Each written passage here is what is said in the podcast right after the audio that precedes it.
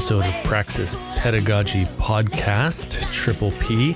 I am solo on this one once again. Chad is not uh, with me uh, on the airwaves or in studio. He is still on hiatus. And as you've probably noticed, uh, the podcast has taken a bit of a pause. So we have all been kind of on hiatus for a tiny bit, but we had this gem still left in the in the vault, so to speak. And so we wanted to get it produced and get it out to you because it is a awesome episode. An opposite an awesome episode. Say that five times fast. Anyway, we have a very special guest. Heather Ross uh, joined us on the podcast, and she is at the University of Saskatchewan. Uh, we had the privilege of seeing and listening to her uh, at the Cascadia Summit last year. I know that was a, a while ago. Uh, but uh, we nonetheless uh, still had the opportunity to listen to what she had to say. She's got a blog. She does a lot of stuff at the University of Saskatchewan. So if you're not following her on Twitter or subscribe to her blog, you need to do that. All that information will be in the show notes. Thanks again for tuning in. And uh, not sure when the next episode will come out, so please be patient with us. We will come back to the podcast, uh, but uh, we've just got some extra stuff that we need to take care of and kind of get some life sorted out and calmed down, and then uh, we'll dive right back into the pedago- uh, pedagogy podcast. So, anyway, thanks again for tuning in and listening, and uh, we hope you enjoy this one. Take care.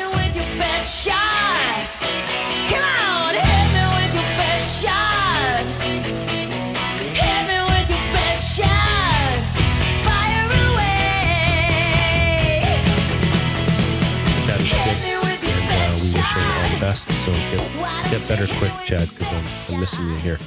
But we have the Heather Ross from the University of Saskatchewan. And uh, we have some awesome things to talk about today. But before we get into that, Heather, would you mind telling us who you are and how you got into this world called Open Ed? Okay. Um, so I am Heather Ross. I'm an educational development specialist here at the Gwenna Moss Center for Teaching and Learning at the University of Saskatchewan. I've been here for a little more than eight years. Um, I we were talking before we started recording that um, I'm originally from the Los Angeles area and I now live in Saskatoon and the weather is definitely different. Um, but I've been here. I've been here um, uh, 23 years, and so I'm I'm used to it as much as one can be. Um, I uh, before I started working at the university, I actually worked at what is now Saskatchewan Polytechnic, and at the time was uh, the Saskatchewan Institute for Applied Science and Technology, so SIAST, uh, as an instructional designer there for six years. Uh, when I was doing my master's, which I finished up just as I started working there, um, I knew Alec Couros from the University of Regina and Rob Wall, who's uh, now a teacher. He teaches in North Battleford, Saskatchewan, and we, as a trio, went to a K to 12 education conference here in Saskatoon, and they sort of were introducing me to this idea of open with a booth that the three of us set up to hand out CDs um, with software for starving students on it. Oh, and so, cool. uh, for those who don't know, it had things like Audacity and Open Office and all sorts of uh, open source tools. And so that got me really intrigued by this idea of of open source. And I'm not I'm not the techie person who would contribute to um, apps or software, um, but I was certainly using them. So it was it was right. It was quite an introduction for me. And then um, eventually, I, when I started working at the U of S, um, one of our undergraduate uh, student presidents um, had run on this campaign of open textbooks, and but nothing was really happening with it. He was the students were interested, and and he was trying to get people to to start working in this area, and nothing was really happening. Um, and then I downloaded a poster from the BCcampus website I didn't change it in any way, and I just tacked it up outside of the teaching and learning center. And I, I got an, a message one day from a professor in agriculture who was teaching the large first year agricultural economics course. And he said, Hey, I saw the poster and I, I'm using this open textbook for my class. and so that was our first large adoption. And um, that was January 2015. He started using that, so it's five years. Um, and since then, we've gone from about 300 students to I think it was I think this year we're at around 6,500. Wow. Students. Um, and so we've had significant growth mm-hmm. every year. Um, and it was just the, the the opportunities that open has that I see it creating just on our institution and, and then the stories that I hear from everybody else they're they're too enticing not for me for me not to want to be pushing this right um I I I tend to think of myself as somebody who's, I guess, tilting at windmills here. um, and I like that. Um, I really, I really like that. I, I know that there's instructors who are really happy with what I'm doing, and then there's some that I think actively avoid me. they see you 50 yards away and they just start walking the other direction, right? Yeah, please don't don't talk to me anymore about open. yeah, that's right. That's right. Time out. We're done. I'm yeah. good. I'm good. Yeah. I gave yeah. it the office. We're all fine. yeah, and I've been really fortunate because I've everybody I've worked for here, um, managers, directors, all the way up to vice provost um, for teaching and learning, mm-hmm. Are supportive of open, and so they've let me do this. Oh, that's um, awesome. And I, it's a privilege. I, I absolutely consider that a privilege, and I, I'm honored by by uh, their trust in me to do that. Mm. Um, and I let I actually was walking through. So our office is on the ground floor of the same building as the main library on campus. Okay. And just inside the library is actually a Starbucks. And so um, I try and get up from my desk every hour, and a few times a day I'll get up and I'll just walk the ground floor. Mm-hmm. Um, and the other day, it, because one, it helps me like run into instructors and harass them and while they're stuck in line at Starbucks. but the other day, I walked past this area where students were sitting, and one of them had her laptop open and she was had the OpenStax business ethics book open. And it was oh. just like, yes.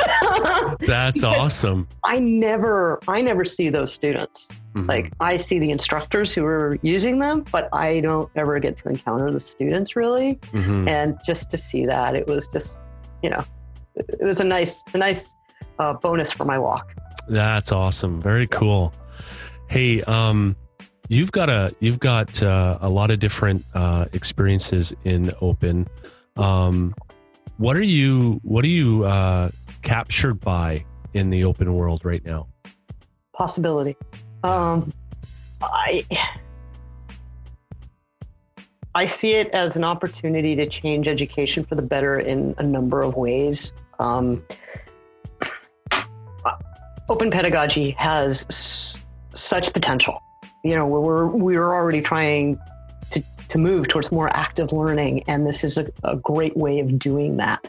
Mm-hmm. Um, and so absolutely that, that excites me. And this might be kind of controversial in the open community. no. Um, but um, while that excites me and I'm absolutely pushing that and working with faculty on that, I can't help but get excited when I think about how much money our students are saving. Mm-hmm. Because I when I walk in in the morning, I'll frequently duck in through um, the student union building just to cut through there on the way to my office. And they have a food pantry that's really oh. easy to see. And how can I not wow. think about how important cost savings are for our students? It doesn't matter how good the course is. If mm-hmm. students can't afford to be in the course. Yeah. Um, yeah. So um, cost savings is incredibly important to me, um, along with improving pedagogy. Mm-hmm. That I don't think that we have to choose between those as to what we're valuing. Um, if you ask the students what they value, I think you'd be hard pressed to find ones who said the active learning is the most important part of this, yeah, as yeah. opposed to, hey, I didn't have to buy a textbook. Yeah, no, I would agree. I'm I teach organizational behavior at mm-hmm. my institution, and we just had our first night class last night, and I've got 28 students in the class.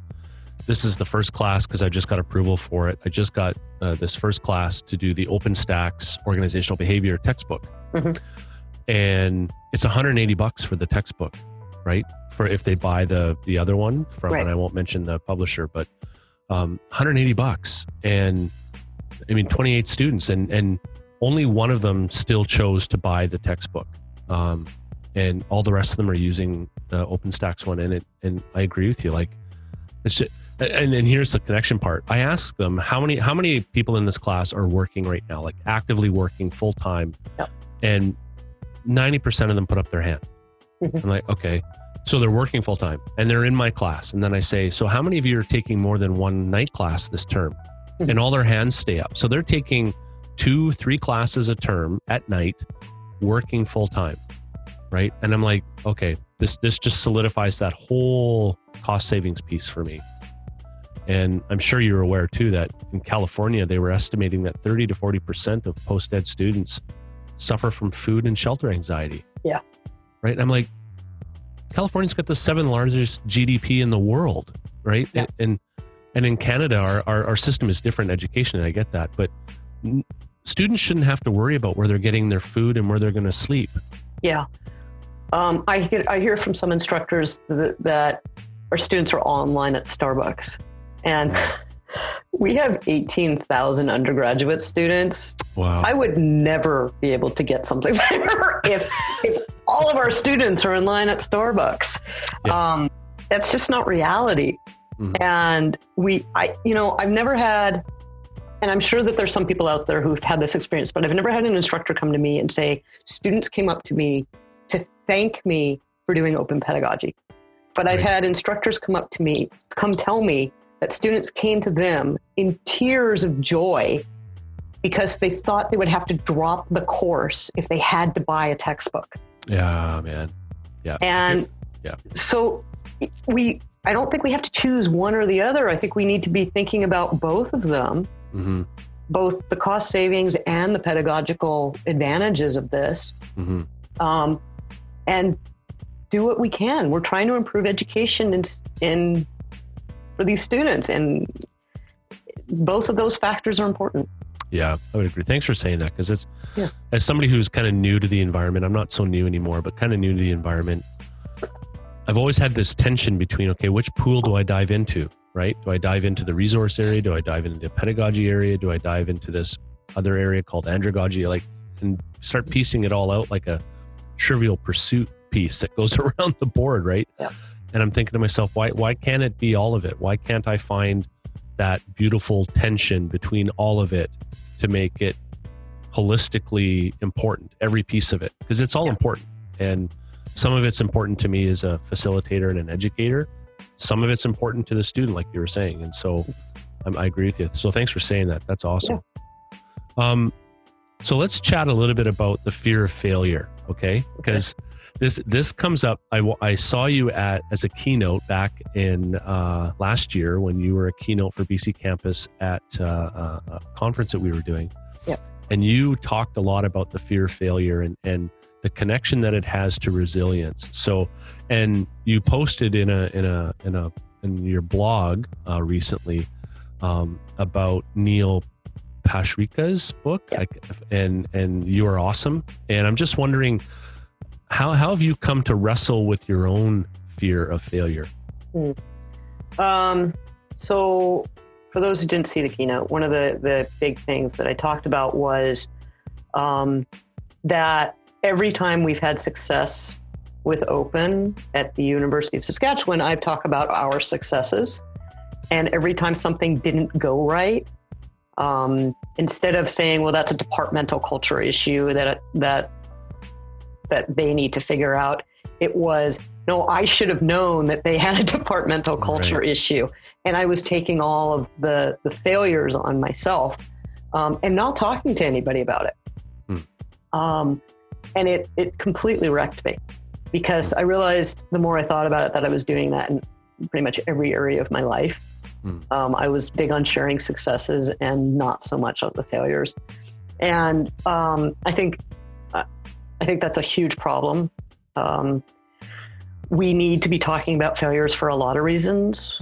One is, um, and Neil I think, talked about it in the book, is that um, you it's when you get it out there, when you talk about it, it's it, it is cathartic, and you're you're getting it out of your head as opposed to just holding inside. So that's one thing. Um, the other thing is that you learn you can learn from your failures. Um, if you really you know think about it, as opposed to just I'm a screw up. It was no this this this was a screw up. Yeah. but it's not, and it's not necessarily you who's. It might be several people who are part of that. Um, when you talk about it in the open, other people learn from your failures, um, and that that brought me to kind of my final point was that um, when we don't talk about our failures, and I was I was speaking in terms of the open community, but when we don't talk about our failures, and we only talk about our successes, then when especially new people come into the community, that feels to them like the bar is really high. Yeah. And they if they fail, well, what's wrong with them as opposed to no, everybody's going through this. Mhm. Um, and it is that I- idea of, and he he talked about this in the book too, was um, people who have huge successes. They've, they've made a lot of attempts and they've had a lot of failures along the way. Yeah. And when we don't share those, then it's not reality. It's it's Instagram. Oh, yeah, that's a good Yeah. point. Yeah. Um, and so I think that we need to be learning from each other. Um, you know, if you have a problem, if you have a problem with some form of something, say, um, you have an open textbook and you're trying to get into Pressbooks. We all know that that has been a challenge at times. Um, so if if you did it and it went horribly wrong the first few times, but you, you did all these things to fix it. And all you did was put it out and say, hey, look what we did. Mhm. And when it comes to somebody else trying that, and it doesn't go smoothly, because it didn't go smoothly for you either, but they don't know that. Right. And they just figure, what is wrong with me that I can't do this? And it's not even, you know, what's wrong with the situation? It really is. It becomes, what is wrong with me? And it's not healthy. It's not good for a community. Right. um, we we could be learning from each other's mistakes along the way and progressing faster Mhm. because we're not all having to make the same mistakes Mhm. and getting knocked down by it. Right. Um, and so I, I think that talking about failure is incredibly important. Mhm. Um, and we should be doing it. I think every every field, every industry should be doing this, um, and in our personal lives, so that you know, if I have, I have an 11 year old daughter, and if I made it sound like I did everything perfectly Mhm. growing up and stuff, and I um, that what does that say to her? I mean, that's that's an unrealistic expectation. Exactly. Yeah. Yeah. So, uh, as professionals in the educational world, we you've probably said this to people too, and I say this to my students all the time. You know, failure's fine. Failure is good. That's how we learn. We we we we get that theoretically, but as a professional, why do you think we're afraid to fail? Why are we or and why are we afraid to talk about our failures? Um, okay, so I my background in, includes instructional design. Hmm. And do you know what we call instructors who we work with when we're working on their courses with them? No. Subject matter experts. Oh yeah, yeah. Okay. Okay. Yeah. So how do you how do you reconcile talking about failure when you're supposed to be the expert? Yeah, good point. And if a student fails, they're worried about their grades. But when professionals fail, they might be worried about their livelihood. Right. And and um, you know, we I I certainly have dealt with imposter syndrome in my life. Mhm. Um, and I think that when we don't talk about failure, that just feeds into that because we don't we don't recognize that everybody's actually everybody is feeling the same way and going through the same experiences that we are. And we want to create, we keep talking about that. We want to create environments where it's safe for our students to fail. Well, the best way to do that is to model it. Right. And so we have to, but it's, it takes a culture shift, just like Open does. Yeah. Yeah. Yeah, that's very true. Um So how does that? How does fear of failure uh, fuel resilience then? Because if if if we as professionals are afraid to fail because it's going to look bad on us professionally and we're going to be judged i think is right. is what it boils at least for me because I, I suffer from a fear of failure i suffer from imposter syndrome and i've tried to write about it and i've tried to talk about it um, tried meaning you know I, I put it out there but it, it doesn't help take it away i still have it i still it's still Yeah. there um, so how does it how does it begin to fuel resilience? Because i'm interested in that connection that you make too. I don't think that I don't think that the fear of failure does build resilience. I think that getting it out builds resilience. Right. Okay. Because um, hey, I talked about I got up and gave a keynote where I talked about not only my failures but my depression as a result of that. right. And I, it, you know, that made, I got up and I did that as a keynote and it was live streamed. And do I have any problems talking to anybody about it now? no, it's out there.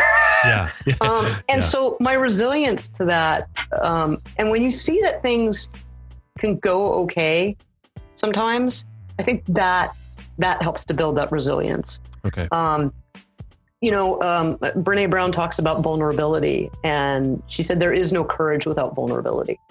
Yeah.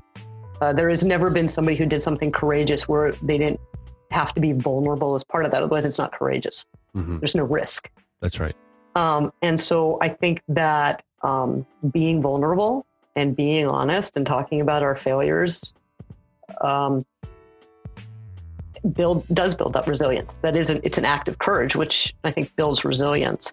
Mhm. Um, but we have to. There's going to be times where we're going to be honest about it, and it's not going to go well.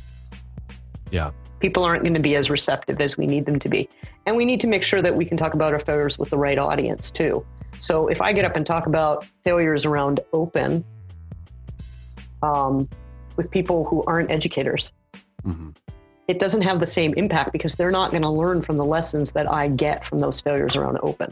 right It's okay to talk about you know failure in in your general life um, to a more broad audience, but you want to make sure that you're reaching the right people Mhm. when you're talking about it, so that they can benefit from from your lessons.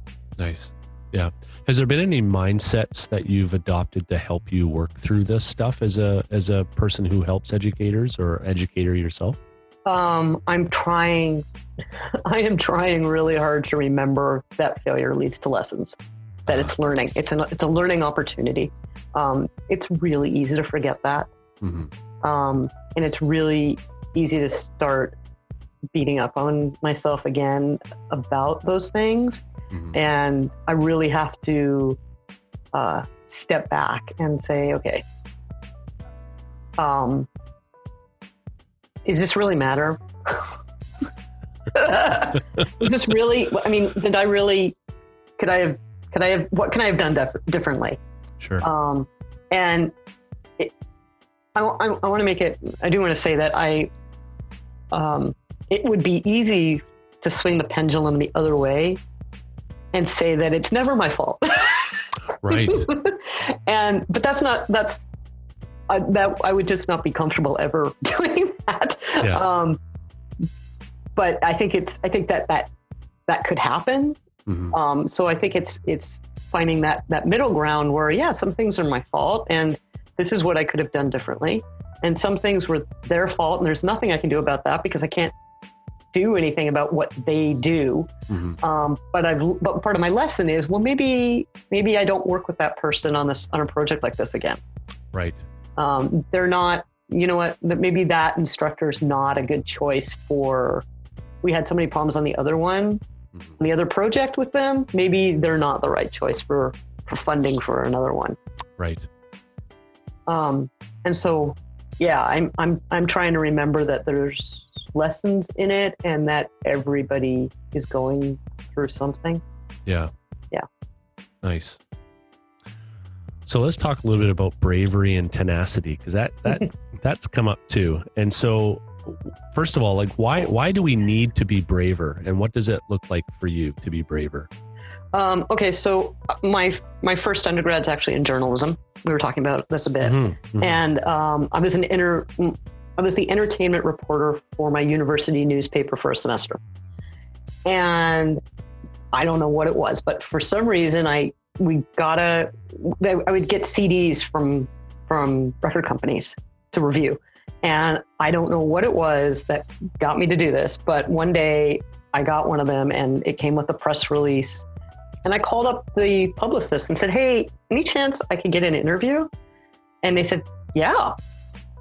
And I thought, well, okay, that, that was a little easier than I expected.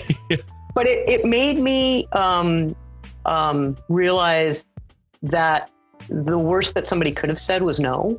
Mm. And I've, I've tried to, to, um, to keep on that when it comes to open.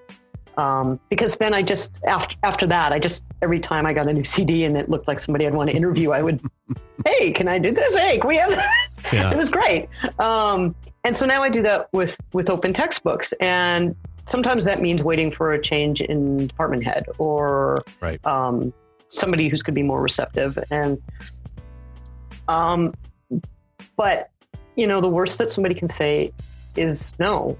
And it doesn't mean that they're going to say no in six months, too. So Right. why not keep asking? And I don't know, I don't know how much. Yes, I'm tenacious because I will stay on top of these things and I will keep talking to people about it and I will harass people. But I don't know how much bravery it takes because um, I don't know how vulnerable it makes me to ask. Okay. If um, if the worst they can do is say no. hmm So when it comes to that, I don't know that there's a whole lot of courage or bravery in it. Definitely tenacity. Sure. Um, um, I think bravery comes more in having honest conversations with faculty once. So if they're going to adopt an open textbook, that's an easy one. Here's the textbook. We can fund if you need a test bank to go with this or anything. But if they're going to be doing an adaptation or they're going to move into open pedagogy, it's a lot of work. Mhm. And uh, I think it, it does take some courage to when when something is this important to me that I really want them to do this and I know the difference it'll make for students.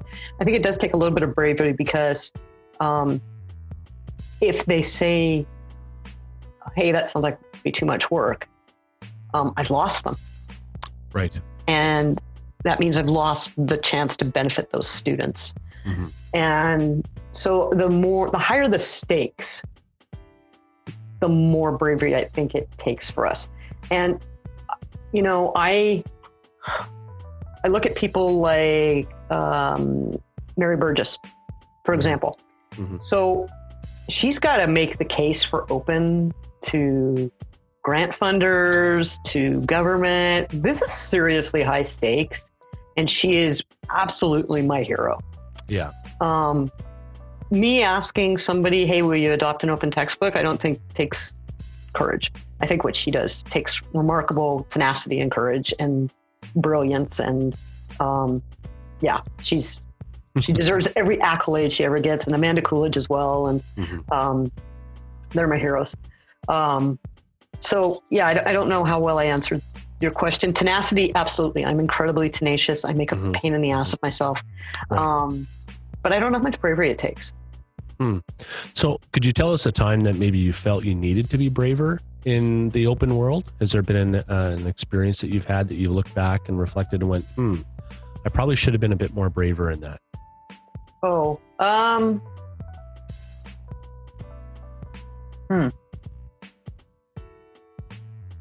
I, I think there have been times where I didn't, where I was hesitant about making the case to say a department. Okay. Um, yeah, or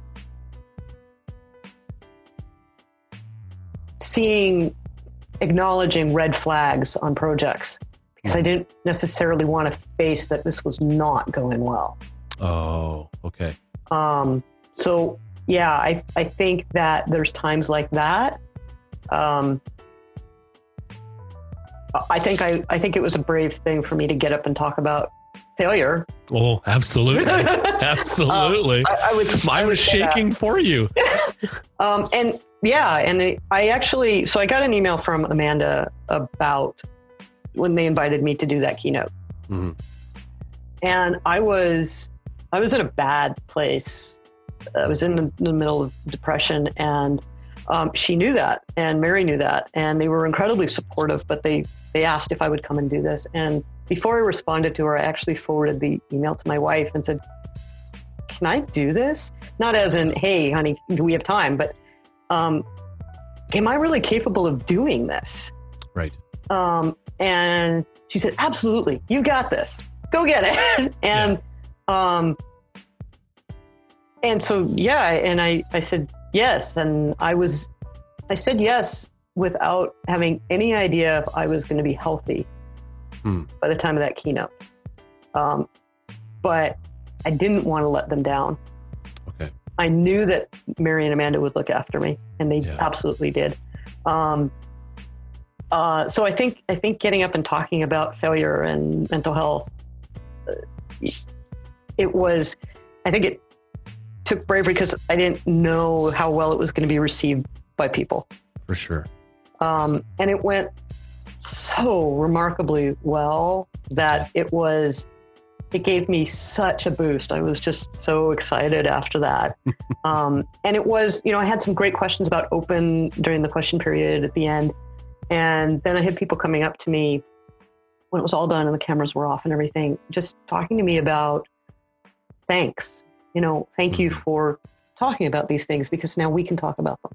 Yeah. And, you know, the idea that people are afraid to talk about their failures, um, when again, we're trying to create environments where students can experience their failures, that's Yeah. just, you know, we, it doesn't make any sense.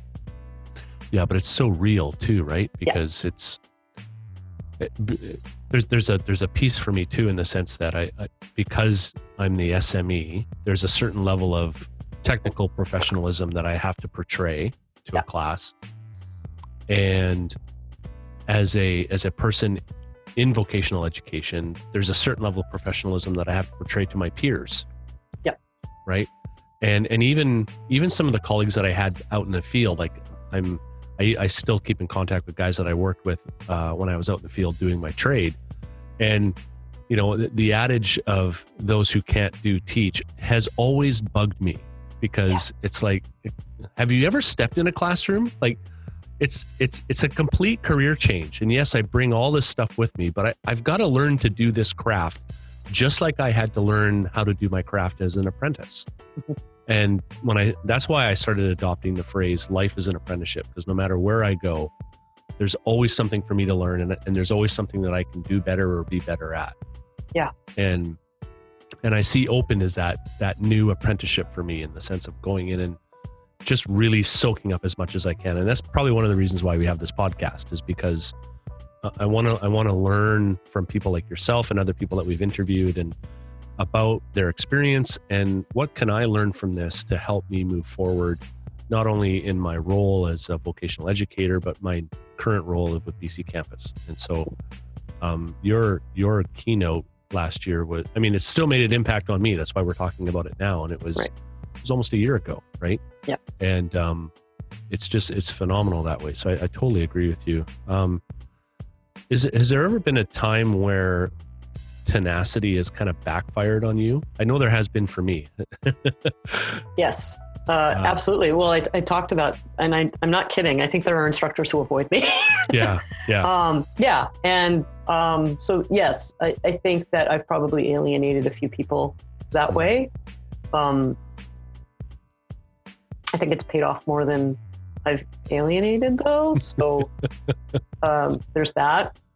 Um, I, I think that I have to get better at checking it in other areas of my life. Hmm. You know, in talking to my daughter or my wife or right. um, you know, yeah, they, they got the message. I don't have to keep bugging them about it. They're Yeah. going to do this. Yeah, Um, yeah, I, I would, I would say there's probably some instructors that, that I've, I've alienated around campus. hmm Um, So, is there a balance between tenacity and fear of failure slash resilience? Because these, from my perspective, they kind of all mesh together to Yeah. a degree. Has there been a balance that you found between them, or is it just kind of happened for you organically? I think I'm still finding it. Okay. I think I'm still finding it. Um, I'm,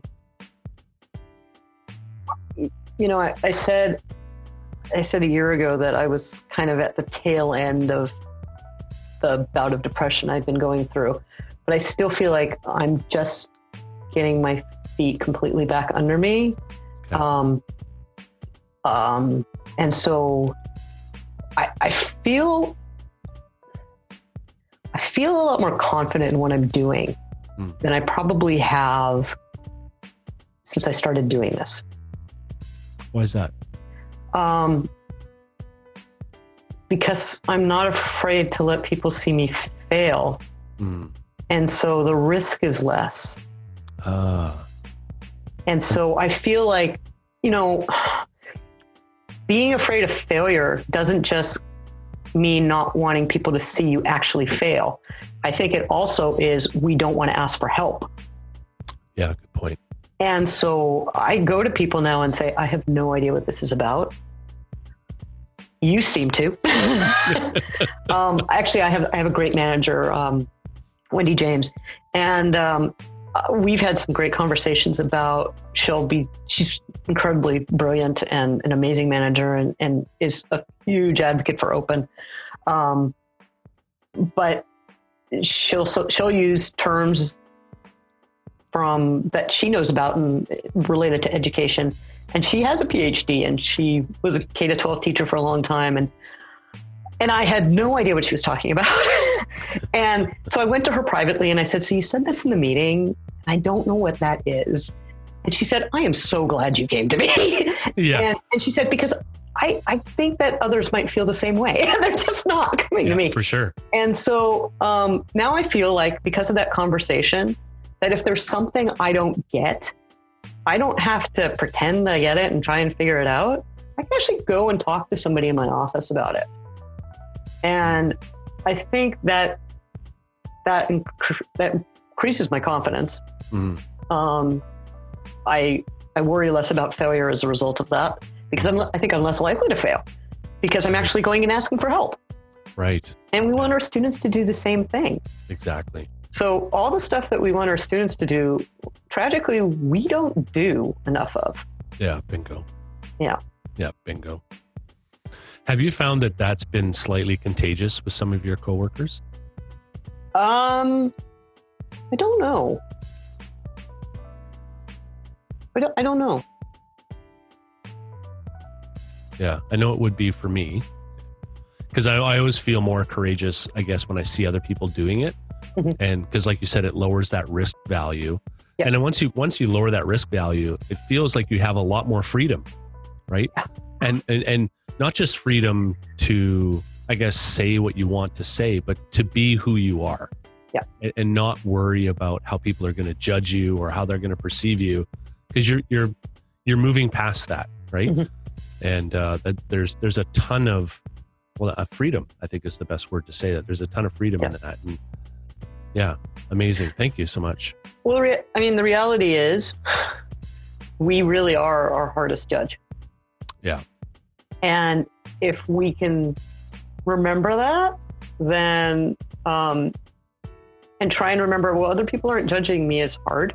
hmm I think that helps us to calm it down a little. Yeah, good point. Good point. We're our own worst critic, aren't we? Yeah. Yeah. Yeah.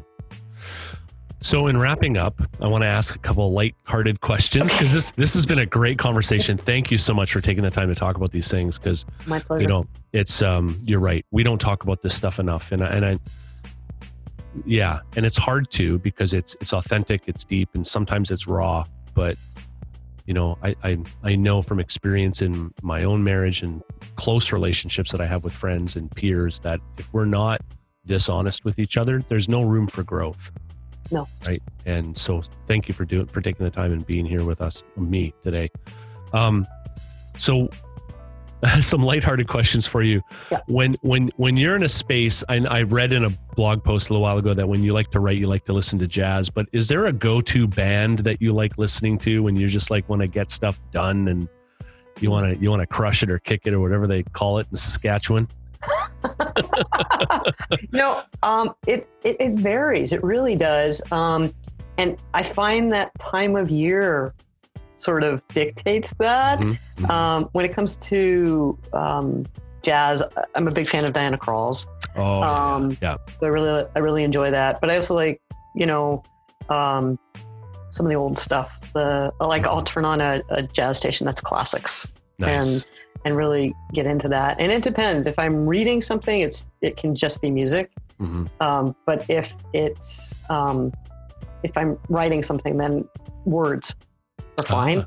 Okay. Um, but I can't I can't read. I find if there's somebody singing. yeah, no, I get it. I do the Yeah. same thing. yeah, it makes it challenging.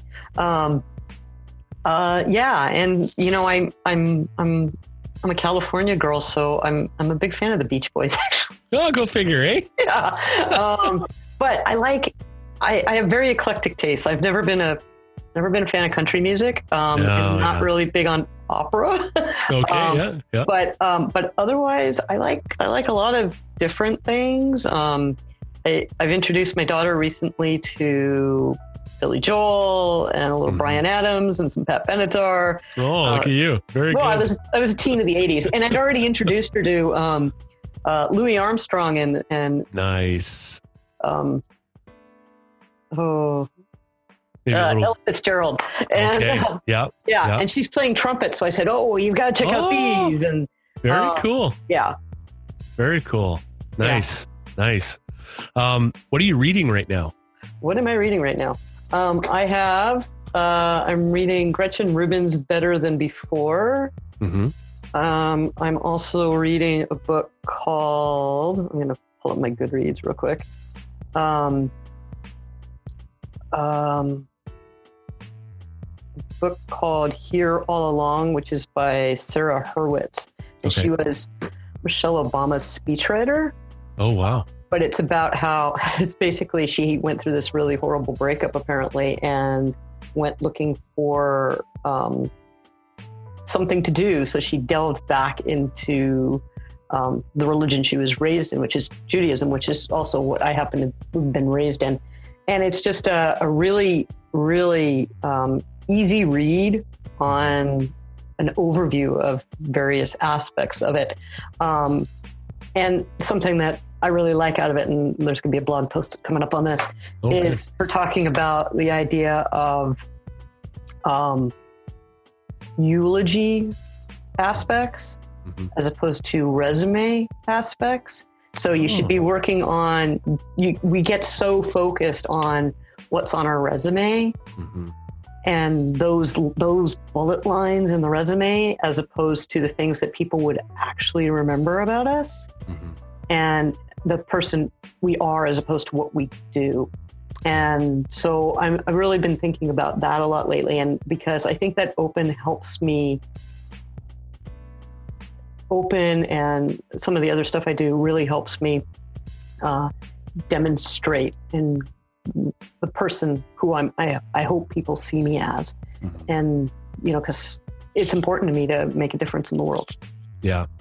That's good. And that's a good segue because that's my last question that I try to ask every guest is Okay. What uh, impact do you want to have in the open space, Heather? Uh, uh, I want it, my, I guess I want it to be the norm. Oh, okay. So um, it'd be really good if it was just sort of assumed that hey, we're going to do open, or yeah, absolutely, we're gonna we're gonna bring in some open pedagogy into this course. Um, yeah, and you know to be able to say, oh, my job's done. there you go. Got to phone up somebody else for an interview after that. Yeah. Um, I, you know, I, I, I, I love, I, I, just did a, a, a podcast with Terry Greene out in Ontario. Yeah. And, and now this one. And, um, and then there was a keynote and I'm going to Manitoba to do a keynote there in March. And it's still kind of um, surprises me when people refer to me as being a leader in the open movement, or um, because I, I'm an educational developer at one university in Saskatchewan. you know, leaders in open yeah. are people like Mary and Amanda and David Porter and Lena out in Ontario and, mm. you know, and huge people in the US. And yeah, I'm, I'm an educational developer. and this is a little bit of my job at the University of Saskatchewan. Yeah. So, um, yeah, it, it, it, it's it's been quite a ride. Yeah. Well, yeah. it's been awesome to chat with you, and thanks so much for taking the time. Really appreciate Absolutely. it, and um, I hope we can do this again in the future. All the best to you and your keynote you. coming up in March. Yeah. And um, I know you were on Terry Greene's podcast. I saw the, all the ads for it. So. I don't I don't know when yours is going to release on his. Maybe we'll have a race to the finish line on oh, who gets out first. It's coming up tomorrow. oh, well, yeah, he beats me. That's good. Yeah. Sorry. That's good. No, no, that's good. It's all good. Yeah. Um, anyway, thanks again for taking the time. Really appreciate Absolutely. it. And um, I'll leave some notes in the show notes on where people can get a hold of you on Twitter and uh, your University of Saskatchewan email, if you don't mind. Yep. Okay, perfect. And uh, other than that, thanks again for taking the time, Heather. Really appreciate it. Thank you. Okay.